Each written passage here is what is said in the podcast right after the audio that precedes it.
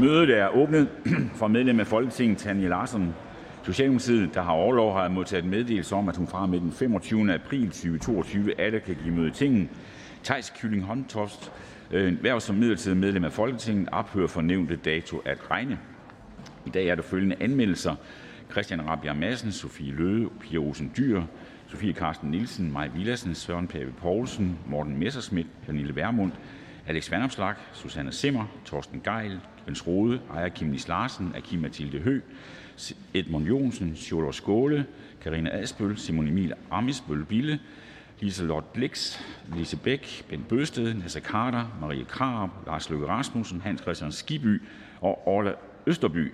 Forspørgsel nummer 54 om den indrigs- og udenrigspolitiske situation. Titlen på den anmeldte sag vil fremgå af Folketingstidene.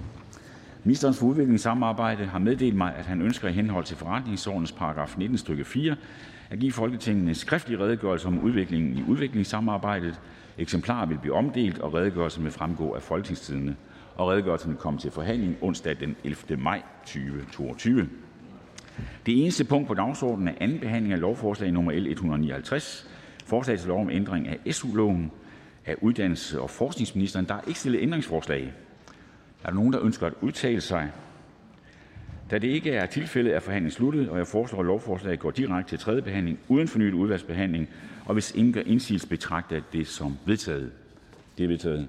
Og så skal jeg af tekniske årsager udsætte mødet til kl. 10.15, hvor der vil være afstemning, altså 10.15 med afstemninger.